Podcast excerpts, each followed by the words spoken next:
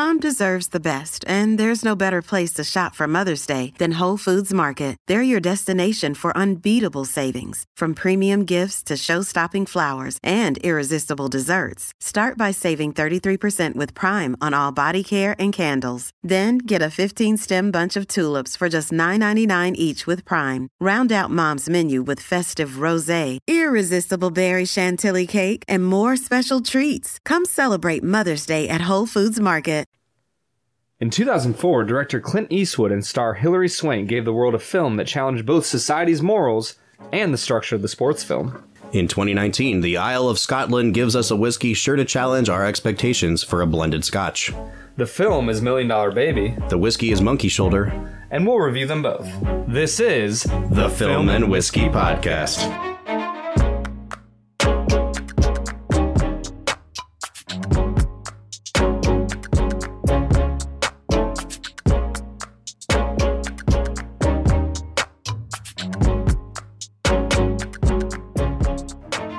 Welcome to the Film and Whiskey Podcast, where each week we review a classic movie and a glass of whiskey. I'm Brad G. I'm Bob Book, And this week, we're looking at the 2004 film Million Dollar Baby. and today we're being joined by a special guest sitting here to my right, the wonderful Jen Lowers. Jen, thanks for being here today. Thank you for having me. So, fun fact: I go back way, way back with Jen. We uh, we met. How far back do you go? we Bob? go back to like second grade. We go back to when we were known as Jenny and Bobby. Yeah. That's how far back we go. It's it's been a minute. Bobby Boucher. Yes, absolutely. so Jen is a PhD student at Kent State University studying the coolest, like her dissertation topic, her research area is the coolest research. Can you shine a little light on what you're doing at Kent State right now? yeah, sure. So I study the reading and writing that people do outside of school, uh, predominantly in their homes or, but even in situations like this. Yeah. So this is something I would study right now. Um, and I study media and So when you say reading, you're not just talking about like books or written text. You're talking about other alternative sort of media. Definitely. I study different text types. So, um, movies, music, video games, art, uh, text messages, social media, all of those things to me are reading and writing and things that I would study. So we have a perfect guest for the podcast today. Say that's literally what we're doing. Yeah, Just absolutely. One of those mediums being film. So let's talk a little bit about this film. Uh, have you ever seen Million Dollar Baby, Brad? I have never seen Million Dollar Baby before this viewing. Till just now. Yeah. So we're talking about the Best Picture winner of the year 2004. Next week, actually, we're going to be talking about another Best Picture contender, The Aviator. And so these two movies went up against each other. It's going to be really cool to see what we think of Million Dollar Baby versus The Aviator. But for today, we're talking about what most people consider to be Clint Eastwood's masterpiece. What were your initial impressions on the film, Brad? And can you summarize it for us? Yeah, so a quick summary of Million Dollar Baby. Um, so the main characters are played by Clint Eastwood, Hilary Swank, and Morgan Freeman.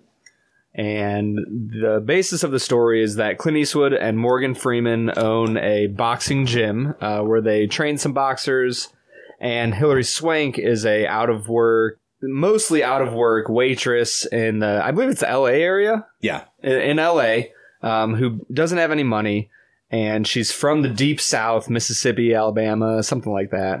It was like the Ozarks, but I don't Uh, wherever. well, you know, She's from somewhere, the deep south, somewhere podunk. the deep south either way.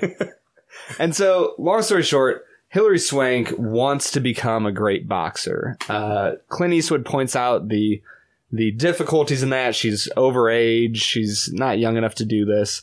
Um, but she just has this fire and drive and passion to become the very best. Yeah. And so the movie is about Clint Eastwood um, trying to manage her and train her and push her away. He doesn't believe in her for Right. a lot of the movie. Um, and it, yeah, it's about their adventures together. It is about their adventures together, and I'm really glad that you have not teetered into spoiler territory. Although, if you've been listening to the podcast, you know, and this is your official warning, we are going to get into heavy, heavy spoilers for Million Dollar Baby. It has been out for 15 years. If you haven't seen it, that's your own fault at this point. Go So- watch it now. Turn the podcast off. Watch the movie, and then come Come back as we talk about spoilers. Yes. So, when you went into this movie, Brad, speaking of spoilers, we're talking about one of the biggest sucker punch endings of all time, right? Oh, I mean, what a twist. Did Yeah. you know anything about this movie going in? I knew that it was about boxing. So you had no idea where the twist was coming. Absolutely no idea, and especially going to a boxing movie. You know what? What movie do you think of when you think of boxing? oh, Rocky. for Rocky. sure. Yeah. So with the Rocky movies in mind, which you know the Rocky movies have their own twist with him not winning the first match Right. and stuff like that. But when you go into this boxing movie, you have a a specific sports narrative that you know. You know, the person starts off and they're nobody. They get trained up by an old wise mentor that helps them become the best. Right. They have some sort of personal flaw or failure that keeps them from being the best. They overcome it and win the title. yeah. And This- that's this is that almost what happens. Almost. Almost what happens. So, flashback to 2004. I am going to the movie theater with Jen to go see this movie. You and Jen saw this together. We saw this together. did. I'm pretty sure we did actually. And it was the first major movie that I had ever got had spoiled for me on the internet. I remember I was reading a review and they were like, "Oh, we're going to give away the ending." And me being a dumb like 14-year-old, I was like, "Oh, I can't I mean, you know, what's the ending? Maybe she loses?" No. I had Well, the whole she does in fact lose. it's terrible. I had the whole movie spoiled for me going in. And so Oh. I have never felt like I've been able to fully appreciate this movie. Jen, did you did you know anything about it going in? I didn't, but I do remember now that you said that, you saying, I know what happens and I can't say, but, Yeah. uh, so you didn't spoil it for me. yeah, but I kind of tipped you off by saying, I know what happens. I can't say. Well, you, Bobby. Bobby Book was the worst. he was the worst. The worst. All right, so this is Clint Eastwood's movie, right? I mean, he's he's the composer of the music, he's the director, he's, you know, the lead actor in the movie. I was blown away that he was the composer. Like literally the credits were going down and I saw that he wrote like a lot of the songs in the movie. Yeah. I would have never guessed. I actually think it's probably his best score. He's done a, quite a few of his own movies. It's amazing, really. I think so too. And the thing with Eastwood is, you know, he went through his phase where he wasn't really viewed as a serious force in Hollywood. He was, you know, the man with no name in Sergio Leone's spaghetti westerns. He started directing his own films, but they were mostly action films or something that was considered more slight. And then 1992 rolls around. He directs Unforgiven and wins Best Picture. He wins Best Director. It's he's a force to be reckoned with as a filmmaker now. And I think that there's this long stretch of Eastwood's like catalog where he focuses on these big morality tales, starting with Unforgiven and ending maybe here or a couple years later, like with his war movies. This falls right squarely into what he was doing at the time. He's trying to tell a very mor- morality based story and wrestling with ethics in the real world. So what do you, I mean, what do you think of, well, do we want to get into what happens? I think we should, The we might as well just, yeah, we might as well just say it now. Okay, so spoiler alert: the final big fight of the movie, um, Hilary Swank has been fighting her way up through the ranks, and she finally gets to the point where she is fighting for the championship of her welterweight or featherweight or whatever she's in. She's fighting to become the champion of the world, and she's fighting this. Uh, I believe it's a British Jamaican boxer. Yeah. Uh, German, right? was she? They called her like the, the something Oh, yeah. of Berlin, right? Yeah, yeah.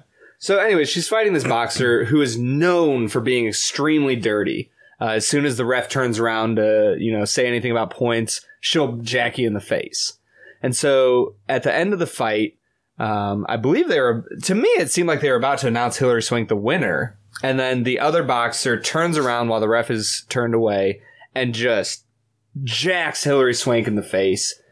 Hilary Swank falls into her corner where they were putting out the bench for her to sit on, and she breaks her neck and becomes paralyzed from the neck down. By the way, to me, as a woman, that's a perfect metaphor for how other women kind of try to take each other down in positions of power Yeah. instead of helping each other and kind of building each other up. So I want to get into this a little bit, and let, like let's let's just totally spoil the rest of the movie. So Yeah, yeah. she's she's a quadriplegic. She's lying in bed. She develops like sores. Eastwood sees her deteriorating. He's wrestling with, do I mercy kill her essentially? And she asks to be sort of put out of her misery. He says no at first. She tries to bite out her tongue and commit suicide. And finally, he he comes to understand her quality of life is going to be so low. Um, I I can no longer tolerate this morality that I've been dealing with and that I've been receiving from the church. I need to do something that's going to basically set her free. And so he does. He kills her.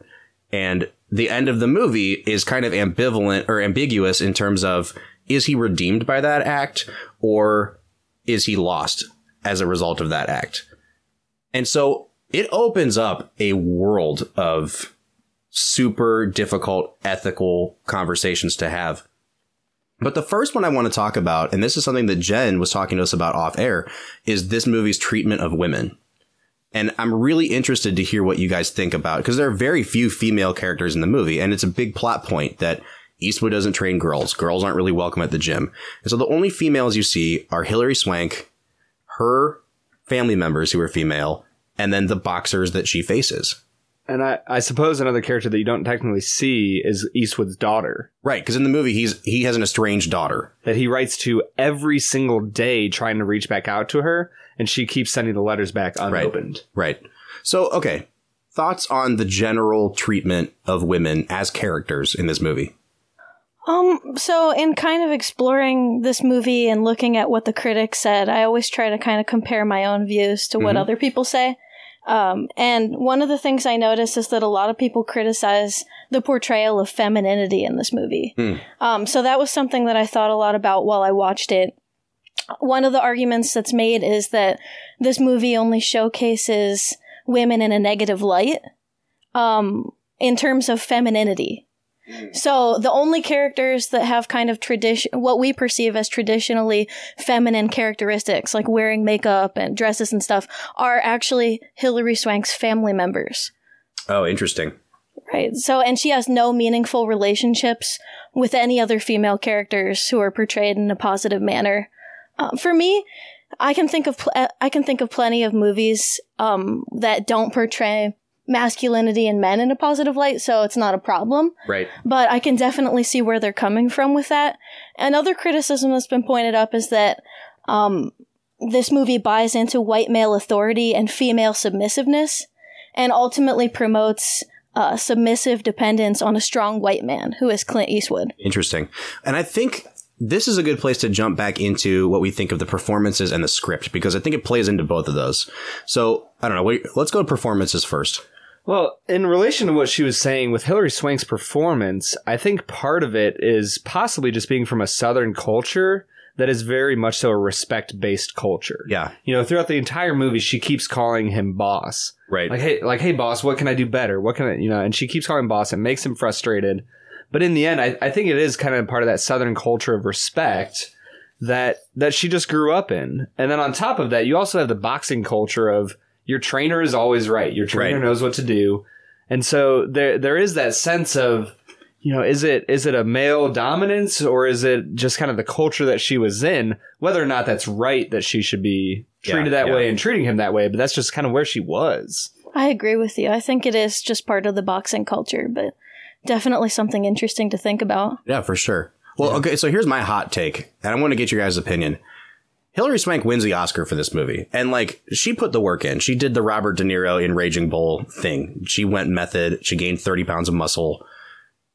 Is she good in this movie though? Is like, and I think part of it, and we're going to get into the writing. I don't think she has much of a character. She's she's really submissive. She barely talks.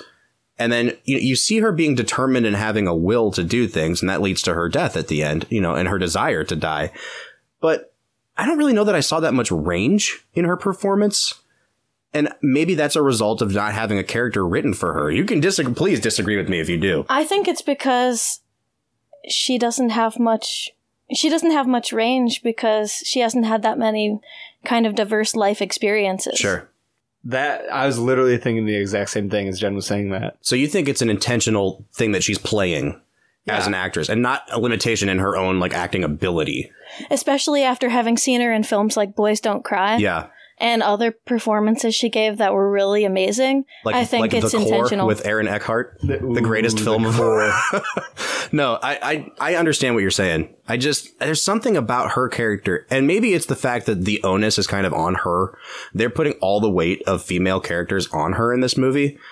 You know, we talked about it with Goodfellas a little bit. When there's only one major character who's a female, they have to carry the weight of eh, you know everything that Femininity. Absolutely, That's one of the criticisms of this movie by like feminist scholars is that she has to give up kind of every aspect that's feminine Mm-hmm. in in society's eyes in order to be able to be s- successful or have a chance at success rather Interesting.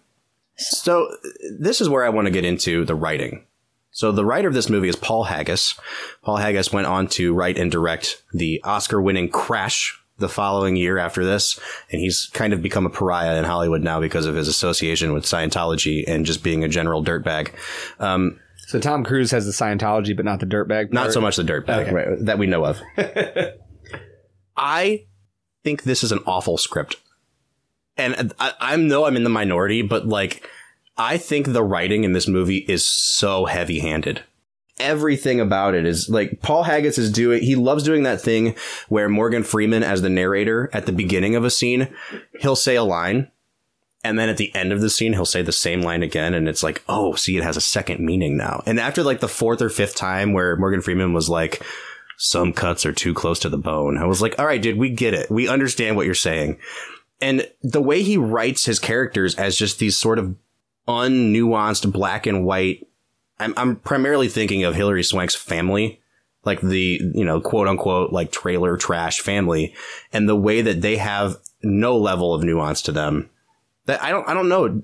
Was it necessary for the movie to have characters like that? What do you guys think of the script? I, I think everybody had followed the stereotypes that exist for them Yeah. when I think about the movie, I as much as the movie is about Hilary Swank, I think it's more about Clint Eastwood and his development as a character. and I genuinely think that all of the other characters in the movie, whether it's Hilary Swank, Morgan Freeman, or her uh, hillbilly family, they are all people for him to bounce off of Right. as he changes. Even the Catholic priest that he that he talks to, the Catholic priest never changes. He's always kind of harsh and belittling Yeah. towards Clint Eastwood.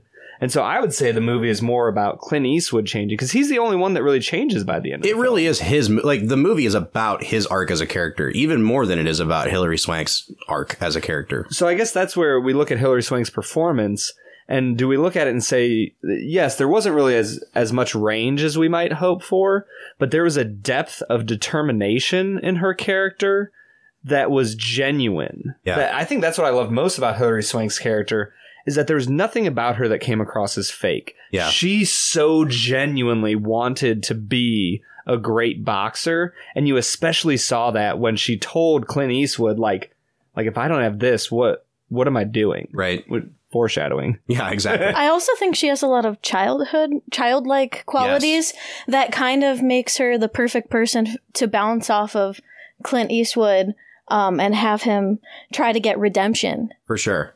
Yeah, they definitely play them as opposites. He's he's the hard, grizzled, cynical, jaded guy, and she's optimistic. If I take you on, you don't say anything. You don't question me. You don't ask why. You don't say anything except maybe, uh, yes, Frankie. And I'm going to try to forget the fact that you're a girl. That's all I ask. And don't come crying to me if you get hurt. All righty. We got a deal. No, not quite. I'm going to teach you how to fight. Then we'll get you a manager, and I'm off down the road. Well, I hate to argue with you, but Don't argue with me. That's the only way we're doing it. I teach you all you need to know, and then you go off and you make a million dollars. I don't care. You get your teeth knocked out. I don't care. I don't want to hear about it either way. That's just the way it's going to be. It's the only way I'll do it. But then, you know, I don't want to get too far ahead of ourselves because we're going to have a really interesting talk when we try to analyze this movie. But that leads into a question of what's the message of this movie? Is is Clint Eastwood just his character right? Is it that you never open yourself up to anybody because you get hurt? Because that's what they say at the very beginning. And it's the it's the the line that's like the motto of the film, always protect yourself. And every time that comes up again, you see somebody opening themselves up, getting hurt, whether that's physically in a boxing ring, emotionally by trusting someone. You know, you get that early scene where Eastwood is training a fighter and he won't give him his title shot, and then the guy leaves. And they say again, always protect yourself. It's like this constant theme that Eastwood doesn't want to be vulnerable because he knows he'll get hurt. And in the end, he's kind of proven right. Well, the real question is then if if always protect yourself is kind of the core of the film. At least it's it's Eastwood's core philosophy that drives him throughout the film. Yeah. Was his uh, murdering of Hilary Swank at the end of the movie, protecting himself, protecting her. Yeah, and I think that's Who- like, open who to interpretation. Exactly. protect? Well, and that's where I struggle with this movie because it's like, is is it open to interpretation, or is it just poorly written? I think it's open to interpretation because he's sitting in the diner at the end. Yeah, So they're like, uh, Morgan Freeman's character Eddie's like, oh, I haven't, w- he never even left a note. I didn't see him. He just left suddenly. Yeah. Then they're showing him in a diner. I think that leaves it open to interpretation because uh, he had so many positive experiences in diners with uh, Maggie. All right, so that diner scene, I think, is actually is a really good sort of microcosm for the whole film because you're right. He does have a positive experience in there, and that's why, in my mind, the movie is trying to say that when Eastwood did what he did, it was actually redeeming to him. I think so because I'm. Do you remember the conversation in the movie that said they were having uh, that conversation about him potentially buying a diner? Yeah, I think it leaves it open to interpretation that he maybe did use his savings, decide to abandon the boxing gym, and then buy the diner. There's Right. no, I mean, because if you think about it, that's that's kind of the beautiful part of that end scene for me, the ambiguity.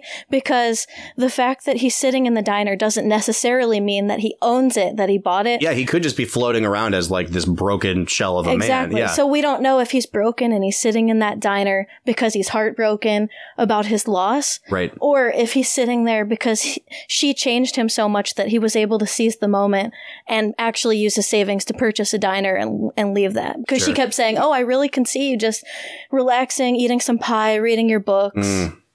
That's interesting because then she becomes kind of a martyr figure in that way. That she had to die in order to kind of purchase that, you know, that salvation for Clint Eastwood, if you will. Yeah, I wonder if him being able to release himself from Maggie, who is his daughter figure, Absolutely. he was able to release himself from writing those letters to his daughter and move to another place that's far away from his daughter and buy a diner and move on it. And in a sense, coming back to always protect yourself, I think that writing those letters every day was was in essence opening himself up to be hurt. Sure. Every letter that he wrote to his estranged daughter opened himself up to be hurt another day in a row of another letter returned without any love or relationship being poured back into him. So once again, does he go to the diner and buy it? And he's protecting himself from that hurt. And Hilary Swank allowed him to come to that place. Yeah. What are some of your other favorite scenes in the movie? Anything that sticks out to you? I loved Morgan Freeman's 110th fight. Oh, that's. Can we please talk about that scene? Because that's one of the most problematic scenes in the movie for me. Really? I can't wait to talk about that. I was confused about what they were trying to do with that scene. So, in the context of the movie, uh, you've got uh, this character, Danger, who is clearly like developmentally disabled, right? And Morgan Freeman is kind of being protective of him. And there's this fighter in the gym that's training for, you know, like a, a, a really significant fight.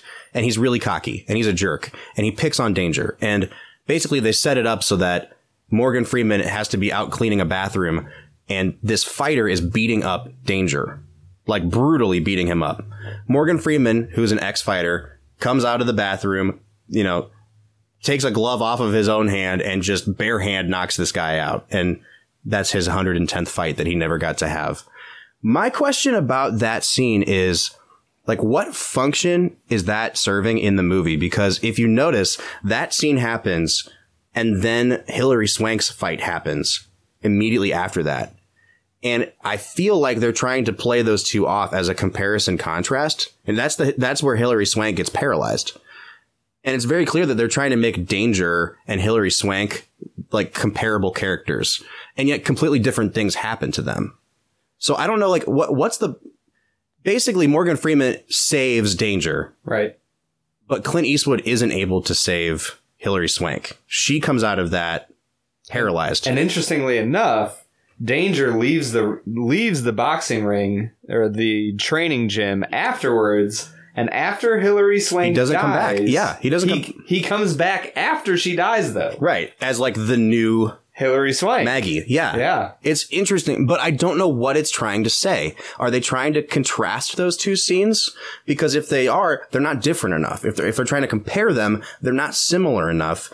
Is it just about like the meaninglessness of this all, where sometimes good people get hurt and sometimes they don't? Sometimes you can't protect people. Could it possibly just be a cheesy scene that they wanted to give Morgan Freeman a little bit of redemption?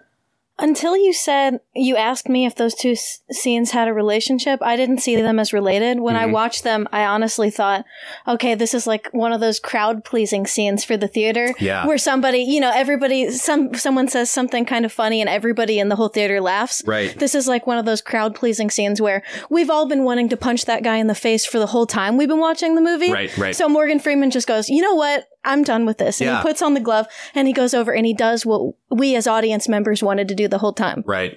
Yeah, and maybe that's exactly what it is. And I'm just reading into it too much, but it was fascinating to me to see that scene back to back with Hilary Swank's prize fight. I think the problematic part about it from a writing standpoint, Yeah. from what you just said, is that especially in some scenes of the movie, like the opening scene, they do cut back and forth between two different scenes. Right. So it makes them seem related. As, so as a writer, we're expecting that already because it's already happened so many times. Yeah. But then we get to that scene and they're cutting back and maybe they don't seem related. I think that's just a flaw in the writing. Thanks a lot, Paul Haggis. Way to go, Paul. Well, guys, I don't know about you, but I think that we should taste some whiskey. Let's get to this monkey shoulder. What do you say? Good old monkey shoulder. Let's do it. All right, everybody, time to try some whiskey. Jen's going to sit in with us on this whiskey tasting, and today we it is a momentous occasion. We're moving out of the world of bourbon into the world of Scotch. Brad, what do you know about Scotch? Scotch, scotch, scotch. Down in my belly. We don't know much about. it. Mm, mm, mm, Jen, are you familiar with Scotch at all? Uh, definitely not. Yeah, I'm not really a Scotch drinker either, and I, I feel like people are either bourbon drinkers or Scotch drinkers. And I've just always remembered the scotches that I've tried taste like someone extinguished like a cigar into them. Yeah, from everybody that I've ever heard talk about it that doesn't like scotch says it tastes kind of like turpentine. And I'm not fully sure what turpentine like smells like, but I don't think it's a good thing. No, I don't. I also don't think it probably tastes very good. So the thing about scotch is that it has its own lingo attached to it. If you pick up a bottle of scotch and read all the description of it, it, it it's like code for something else. And today we're trying a scotch that's called Monkey Shoulder. It's a really popular blended scotch. Now what that means is that they have gotten whiskey, scotch whiskey that was made at three different distilleries and they've blended them together to make this whiskey. But you'll notice that the description is it's blended malt scotch whiskey. What's a malt, Bob? Now, when you see the word malt on a scotch, what it means is that it's all barley. Like the mash bill is all barley. That's what malt means. So, like, if it would have said blended grain scotch whiskey, it was like a mix of grains, kind of like with your bourbons, how you could have four different, five different grains in there. But this is all barley, and I'm pretty sure that I can smell all of that barley when I put this up to my nose. it's very peaty. It definitely is peaty. So, the proof on this is 86. So it's not crazy strong. Not crazy strong. Brad, what are you picking up on the nose here? It smells so much different than bourbon. And that Yeah, might it- be the most really amateur take that you'll ever hear on this podcast. But it, it's f- like fascinatingly different. I visited a guy uh, in Tennessee a few months ago, and he gave me some moonshine, like real moonshine. Yeah. this smells like moonshine. It's it's crazy the amount of just like harsh alcohol coming off of this right now. Which is funny because you wouldn't expect that from something that is an 86 proof. no, not at all. Jen, how about you? What do you think of this? Uh, it smells sort of like bourbon had a baby with gin. Oh, that's actually a super good description. Yeah, I actually I really agree with that because gin does kind of have that biting Yeah. nose to it. A little bit hairspray. Yeah, yeah. I'm not picking up like any sweet notes on this at all. No. Like it's No. you can tell this is going to be a Scotch whiskey. Yeah, there's no caramel, there's no vanilla. No, not at all. Well, you guys ready to give it a taste? Let's try it. Yep. Oh, it's sweeter in my mouth than I thought it, it would actually be. Pretty smooth. It's got a little bit of sm- oh man. After Yeah. I swallowed, as I'm breathing out, I can I can smell the smoke coming off of my tongue right now. I'm a fire dragon. wow. It's kind of like spicy, but florally. Yeah. There, yeah, there's definitely more flavor, more flavors than I expected.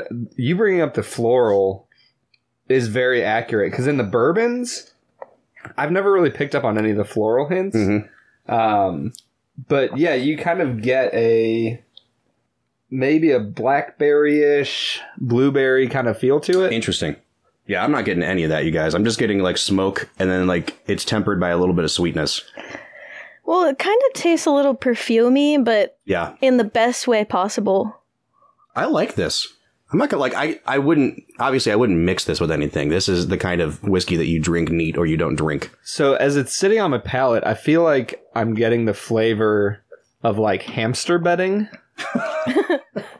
like I'm serious though. Extra harsh on this. I like I worked I worked at a pet supplies plus for a long time. yeah. And so I smelt a lot of like guinea pig and hamster bedding. Yeah. And I ge- like genuinely as it sat on my palate, I was like I had this memory of like moving hamsters.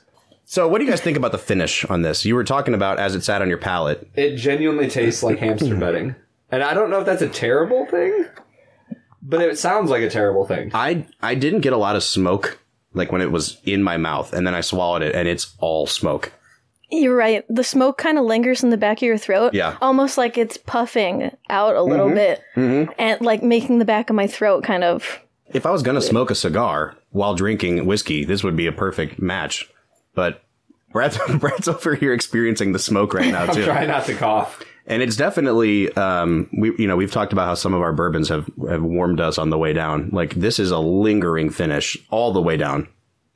I wouldn't say that it burns going down the way like Jack Daniels would, but it has a nice burn to it. Yeah, It's a lingering burn. Yes. for sure.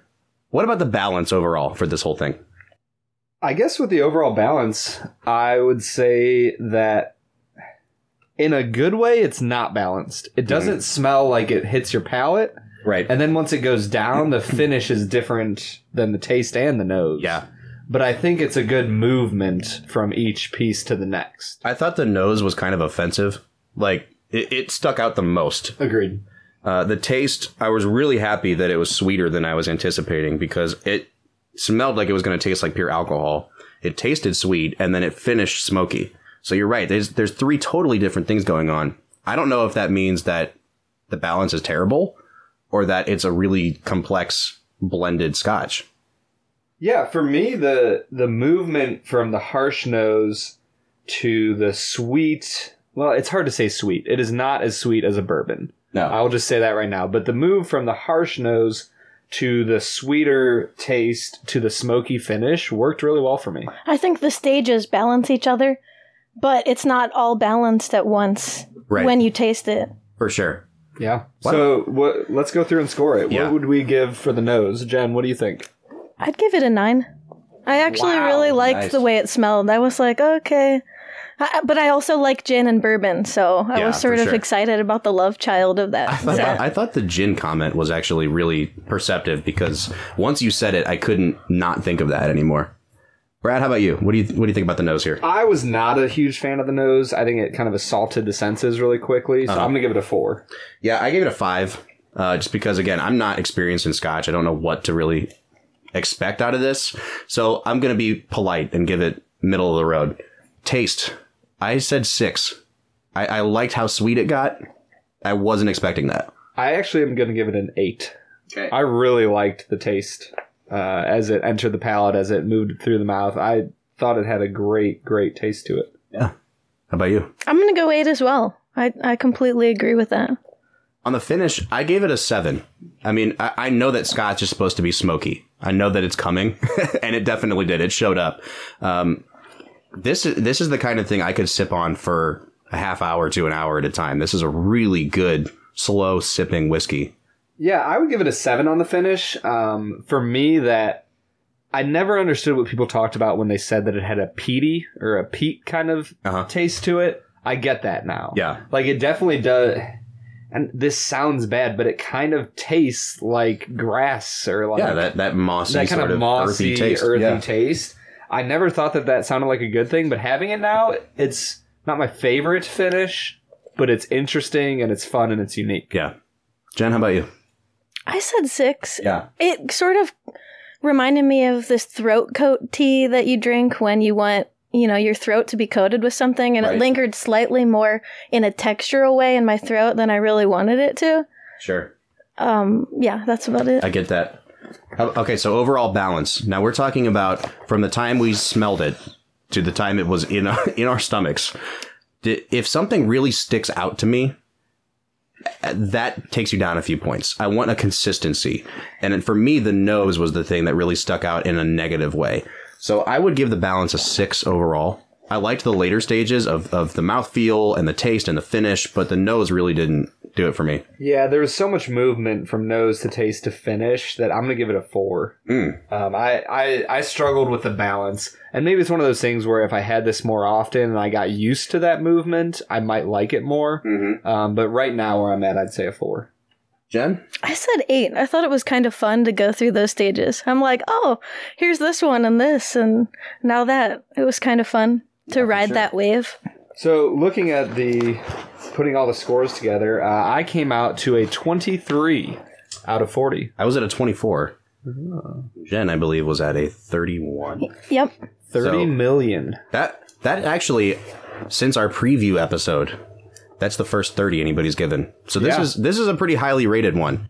Okay, so overall, we're looking at a score of 88 for, for all three of us combined. So like a 29.3, which is, I mean, that's that's three quarters of the way up our metric here. This is That's pretty high. yeah. Yeah. And if we just average out me and Brad, we come to about a 23 and a half. You know, and actually, I think that this is probably a better whiskey than a 23 and a half would indicate. Yeah, I. Mm. Uh, looking back at my scores, I might be able to raise it up a little bit, but yeah, Yeah. 23 to 25 range for me is about where it would sit. Again, for like a non-scotch drinker, this is a scotch I would keep on my shelf. Yes. For sure. Um, I paid, I think about $30 for this. It's not that bad. That's not bad at all. I mean, that's a, that's a standard price of a fifth of whiskey at this point. You know, that's not bottom shelf. right. And for what you're getting for $30, like, I think it's a heck of a value. Great value. I think it's the perfect introduction to scotch for someone who doesn't typically drink it. Definitely. Yeah, if you're somebody who drinks uh, whiskeys and you know Canadian whiskeys or bourbons, and you want to try a Scotch, you want to kind of move into new territory. Monkey Shoulder would be a great way to start that. So, Brad, would you recommend? I would recommend. I would as well. Jen, recommendation? Definitely. Endorsed by all three of us. Ba ba ba ba. That might be the first one that's ever been endorsed by three people at once. I wouldn't say it's great, but it's good. It's fun. It's Yeah. interesting. It's Yep. It's an adventure. So that's Monkey Shoulder. What do you guys say we get back to talking about Million Dollar Baby?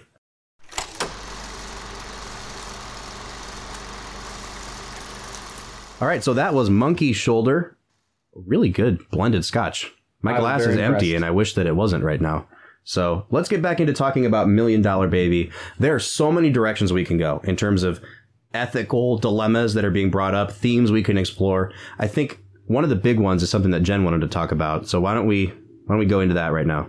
Yeah, one thing I wanted to talk about, I thought an obvious theme of this movie was poverty. Mhm. And it's ultimately the story of a waitress who's been working in the service industry since she was 13 years old, trying to get by on minimum wage. Right. So a lot of things that popped into my head were how, you know, people like Bernie Sanders says the minimum wage should not be a starvation wage.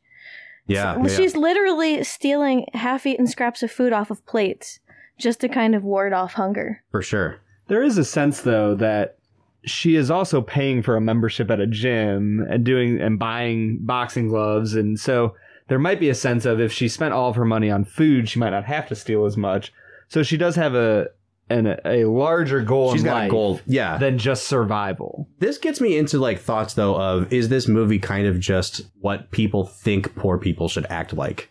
Because she's always kind of chasing a goal and she's actively trying to get out of poverty and she's, you know, so she's the ideal poor person and her family are the not ideal exactly. Like Yeah. her her family, we don't know what her mom's condition is, but time and time again we're told my mom's obese and, you know, I don't want to live like that. And her mom is presented as as being dependent on welfare and not wanting to get out of that situation. And it's very clear her family is portrayed as the most negative characters in the whole film. So I wonder what's trying to be said about poverty in this movie. Is it just that, you know, Clint Eastwood's like champion, championing pulling yourself up by your own bootstraps? If this is the only movie I ever saw about poverty and I were in poverty, I would be a little bit offended that the only portrayal of it really is that I'm I'm kind of telling my daughter who just bought me a house, look, I can't even, I don't even want this house because it's may, might take away my disability and then I'll have to work. Well, and then that gives us into also the conversation, the conversation about disability in this movie. And I know, and, and Jen did some research as well. Disability advocacy groups were just pissed after this movie came out because of the way that they perceived it as portraying disability as just basically a death sentence. Right. So, um, one critique of this film about disability was that it presents a problematic portrayal of disability in many ways. The first way would be that it presents disability as a death sentence. So, Yeah. if I'm disabled, it's better to be dead. Um, and there were also a lot of disability activists, like you said, who called for boycotts of the film because it advocated for people with disabilities to be euthanized. And then some critics also said that it provided an unrealistic depiction of disability by pointing out that the kind of bed sores requiring amputations would likely not have arisen in the kind of upscale nursing home she was in, and definitely not that early into her stay. And then some other critics uh, pointed out that since 1990, there have actually been laws in place that allow patients to, uh, like this who are conscious but quadriplegic on, and on a respirator to just ask to be disconnected from the device. So he might not even actually have had to go through the act of killing her Right. in the first place. Right. Which makes the question then why was it necessary in the context of the narrative of the story for him to kill her? And we actually watched this really interesting video on YouTube from this channel called Just Write, W R I T E. Go check it out. Um, and his argument was that the disability advocacy groups kind of missed the point because the movie was making this really larger uh, more kind of like meta commentary on disability as a whole, and that they portrayed poverty as a disability, they portrayed obesity as a disability, and that they portrayed dependence as disability. And so Maggie comes from a background where her mom is poor, obese, and dependent on the government. And in order to be successful, she has to reject that entire way of life and become rich, physically fit, and independent. And so when she lands in a hospital bed, she's fighting against this idea of dependence again. And so her her physical disability is just an extension of her mentality through the whole movie, which is life isn't worth living if I have to be dependent on somebody. I think that's why they kept saying that's why her character in the hospital bed kept saying things like I've seen the whole world, I've traveled, I've been able to achieve my dreams. I don't know how I can go back to that lifestyle. I Right. think kind of supports what you're saying. Yeah. For sure. Well, I mean, you know, not not to tip our hands too much, but Brad and I both went to seminary. We both work at churches, and we have this worldview that that human life has value, and in, in all its forms and all its stages. And we, I watched this movie especially, and I'm like, what is the point that's being made about a valuable life? Yeah, and I think the big thing here is that if we're talking about dependency and disability being the main negative factors portrayed, then what's the opposite of that? Mhm. Productivity? Because Right. as soon as you see uh, Maggie's productivity cease to exist, she considers herself worthless. Worthless. Yeah. And that and that's where we talk about the value of human life. What makes a person valuable? Is it their productivity? Because if you look at that, then I think there's a case you can make where her mother is not productive at all. So why don't we euthanize Well, her? Well, and that's the, the they're passing judgment on her for her inability to be productive. And you know, Brad and I kind of fall on different ends of the political spectrum, but we were just talking a little bit about Clint Eastwood's character in this movie, and I don't I, I struggle not to read Clint Eastwood's personal political beliefs into this movie. He's come out on record in, a ton and talked about his libertarianism. He really hates the idea of people being dependent on the government for anything. And I just wonder if this movie is his large sort of, you know, old, old man screed against people being dependent on anything. And because it has really, really deep moral implications. Like, she doesn't want to be alive because she's dependent. And Eastwood is portraying a life well lived as never being dependent on anybody. I agree with that. I actually was really upset with Clint Eastwood's character in this movie, uh, especially when he was approaching her with those college pamphlets and he's like, hey, you could go to school. I'm thinking to myself, wow, he didn't even really try that hard to convince her. He's just kind of handed her the pamphlet and she, of course, someone in that, I don't blame Hilary Swank's character at all Yeah. for her reaction her response to this tragedy based on her past experiences, that's all set up for us very well from Yeah. a writing stance. But then you get into the fact that she suddenly th- is saying, "Oh, life's not worth it. No, I'm not going to go to school." He doesn't even really try to sway her. He just kind of scoots the pamphlets aside and then makes a plan to euthanize her. Yeah, that that was something that bothered me a ton, and I think that's an area where you know the disability groups that got upset with the movie really have a strong point. Is the movie just barely gave lip service to the idea of living a meaningful, purposed life Yeah. while being disabled? Absolutely. and that and that was something that just oh that I remember when he said that you could tell he was he was just giving lip service to it. It was just this sense of like, well, you could go to college, and it almost felt like Clint Eastwood was like, but real people don't go to college. Yeah. like that's that that's just meaningless. Right. So there's one more thing that I think we should talk about, and, and it's a big theme in the movie, and that is the idea of uh, what is love, and how Baby, does don't hurt me. how does Clint Eastwood love Hilary Swank's character? It's very clear that that they they form a father daughter relationship, and it is very explicitly laid out by Paul Haggis in the script. what? Yeah, I know, right? No Like, way. oh, I lost my daddy, and she's like, oh, or he's like, I lost my daughter. Wow, all I have is you, Frankie. So it, it's very clear. My question is, in in the context of this movie, what does it mean to love another person? And the conclusion that the movie comes to, it, which I don't mind that it comes to this conclusion, is that Eastwood rejects his character rejects the advice of the priest, who says, "If you do this, you'll be lost." He immediately goes and talks to Morgan Freeman, who basically gives him the opposite advice, which is, "You need to do this." He goes and does it. The music uh, uh, resolves into this nice major chord, telling us that he did something good.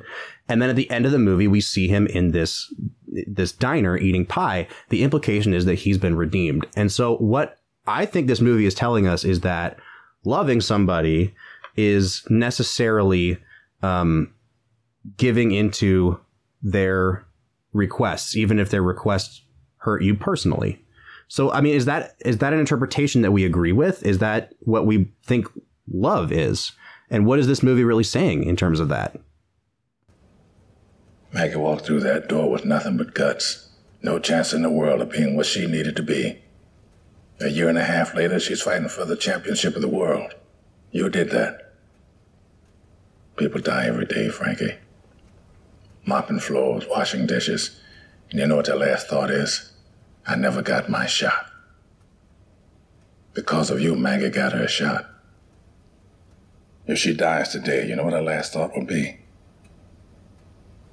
I think I did all right.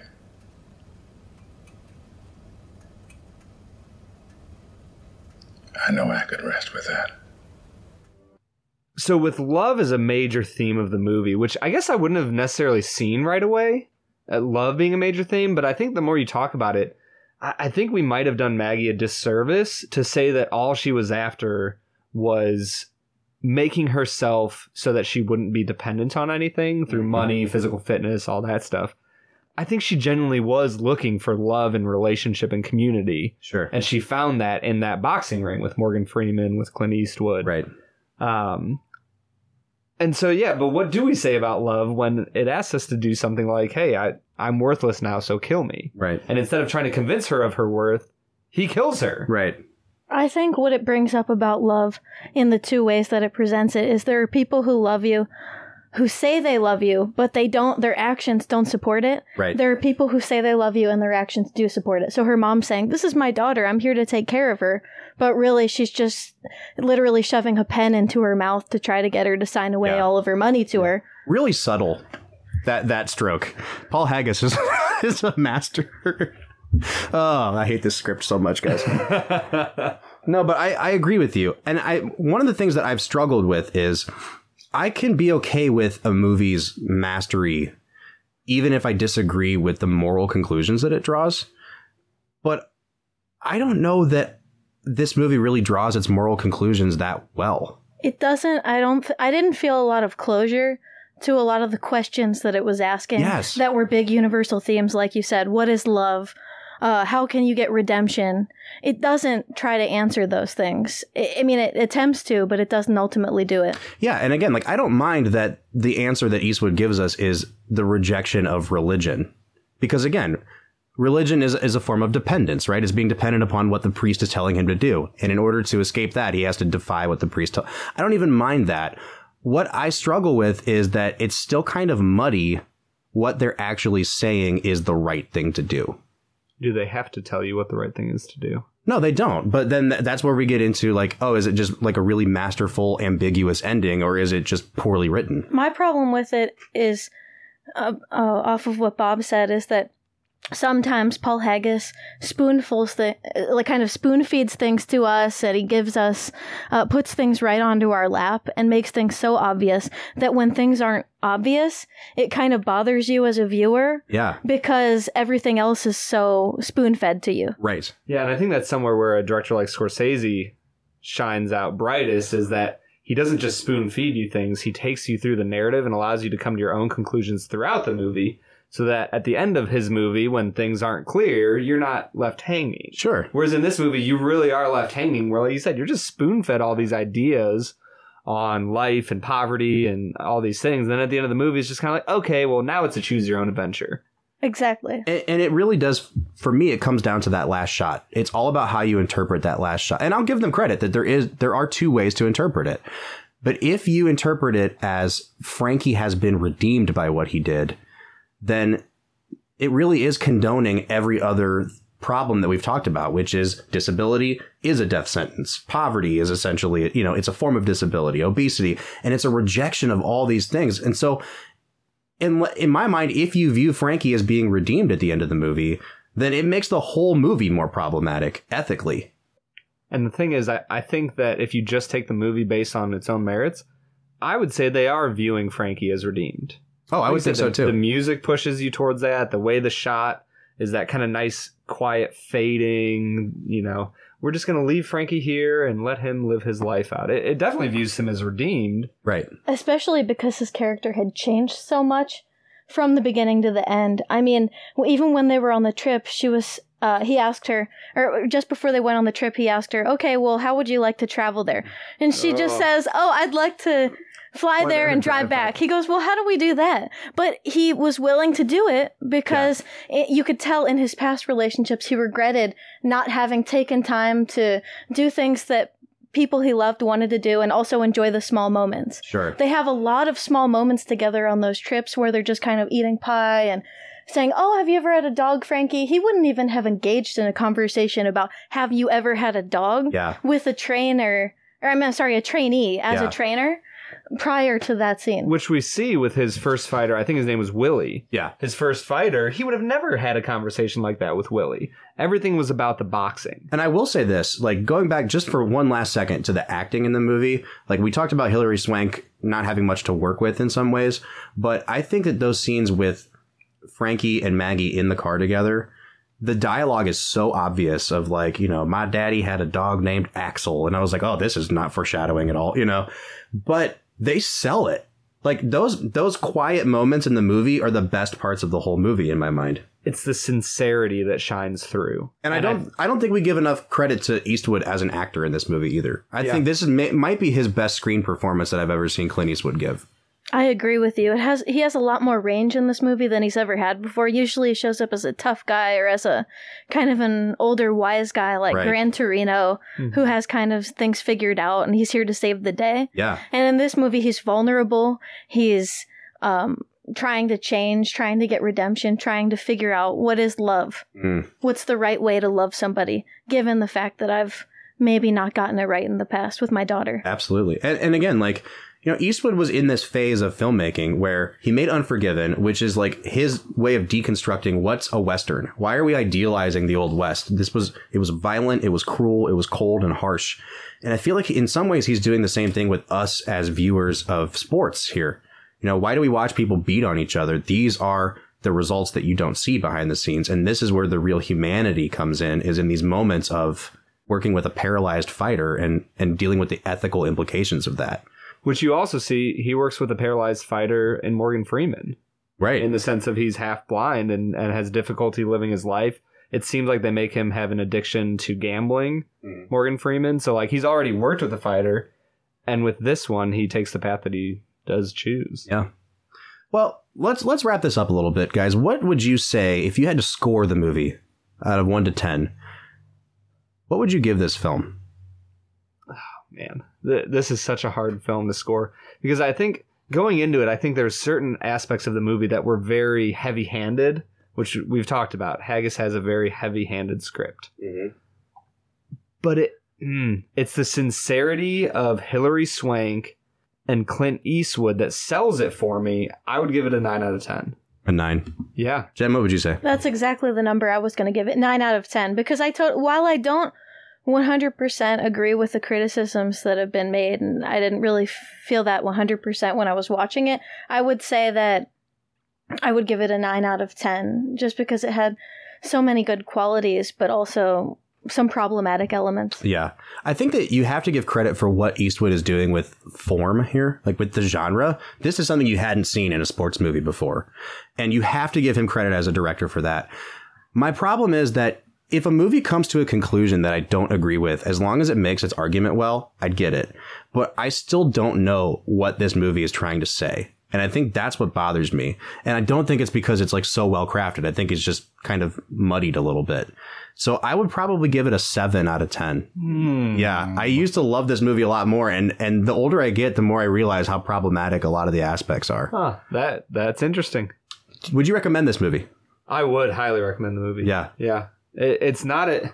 I would recommend it in the fact that it opens you up to think about the suffering in the world. Sure. And and as much as you might not want to watch movies like that all the time, I think part of the beauty of film is allow it allows you to escape reality. But another side of the beauty of film is that it does allow you to interact with situations that you might not have been through Yeah. with an emotional attachment that is very real. You are emotionally attached to Clint Eastwood's redemption, to Maggie's story, her rise to stardom and fall. And so I, I think it allows you to create an emotional attachment that you might have never had in real life to think about an issue, not only through the lens of logic, but also through the heart of the matter and, and how you feel about things. Absolutely. Jen, how about you? Recommend? I would recommend it. I would also keep in mind, though, that um, as a teacher, if I were teaching my students about poverty, this would be the last film I would show Right. because I just think that that's the kind of the most problematic element of it is Yeah. that it portrays people in poverty as kind of wanting to hang on to their welfare checks and not contributing to society, whereas there are a lot of people on welfare who are kind of physically disabled and not able to contribute to society. So I would have liked to have seen either her mom be sort of like the mom in What's Eating Gilbert Grape, where she's so morbidly obese that we don't even kind of we can't even see her positively contributing to society. Right. But because I can look at this woman, like Brad said earlier, she's just not that obese and she could Uh, contribute. she's just she's just lazy. Is, right. is what it they puts give. Yeah. it gives it a very bad light, I would say. So we want to hear what you think, though. So hit us up on Twitter at Film Whiskey, or if you want to yell at me for my semi-negative review of Million Dollar Baby, you can. Seven is still a good. Seven is still well, it's semi-negative. Yeah. You can call our call in line at 216 800 5923. Leave us a voicemail. We'll play it on the air. Once again, that's 216 800 5923. We will be back next week talking about the 2004 film The Aviator. For the Film and Whiskey Podcast, I'm Bob Book. I'm Brad G. And I'm Jen Lowers.